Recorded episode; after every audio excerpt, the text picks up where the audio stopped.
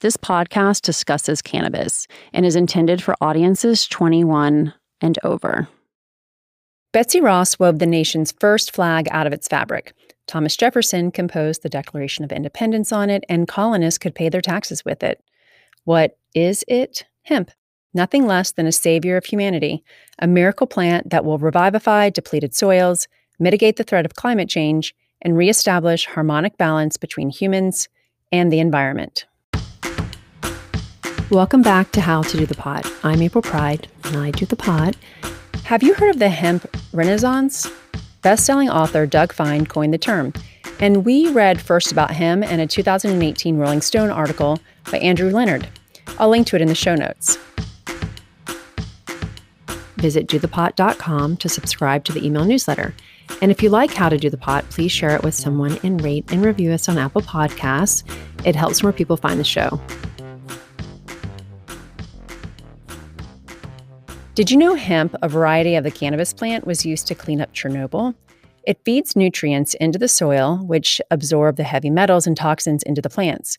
Unlike corn and cotton that deplete the soil of nutrients, hemp is considered a regenerative crop. That's the good news. If you've purchased weed recently, then you can most certainly guess the bad news. One, cannabis packaging is glaringly and avoidably wasteful. Two, cannabis is a water intensive crop requiring unsustainable amounts of resources. And three, illegal grows result in polluted watersheds, cause runoff, and other environmentally destructive outcomes. Typically, pre rolls are packaged in plastic doob tubes, which takes the fun out of smoking the surprise inside. Recently, I was thrilled to see that Washington based Falcanna, shout out, Deep Sea, switched its packaging to paper tubes that are fully recyclable. Brands are not entirely to blame for superfluous packaging. State regulations vary, but most require brands adopt cumbersome yet effective child-proof packaging. When buying your hemp or cannabis products, look for brands that choose paper packaging instead. Considering the current um, climate, now is the time to incentivize lawmakers to consider the environmental implications of their policies. There is clearly no other choice and thus no excuse, sadly. Our high five on how hemp helps the planet. Number one, hemp has the ability to pull huge quantities of carbon dioxide out of the atmosphere, more than other trees or plants of similar size.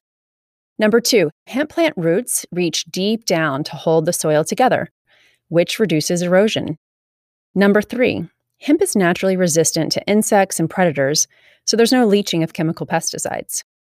Number four, the plant has a quick growth rate, making it an excellent ground cover crop, leaving less room for weeds and reducing the need for harmful herbicides. Number five, since the hemp plant absorbs toxins and is not regulated, it really matters who you buy it from. Check out dothepot.com for our tips on the questions you should ask about quality and testing. For today's strain picks, we chose some classics. Blue Dream, it's America's favorite strain and offers a convivial, relaxed high. You'll experience heightened auditory and visual senses. OG Kush, a euphoric, stress reducing high. It's a foundational strain of West Coast cannabis and offers immediate, heavy effects. Sour Diesel, or Sour D. It's a focused, long lasting high. Definitely know that less is more, and you can expect your mood and the munchies to be boosted. And three podcasts we love that can help you do your part to help save the planet. I like Material World. Host Bloomberg reporters Jenny Kaplan and Lindsay Rupp dive into the consumer universe, including a two part series on how climate change affects what you buy. Ellen likes How to Save a Planet, hosted by Alex Blumberg and Dr. Ayana Johnson. What do we need to do to solve the climate crisis, and how do we get it done?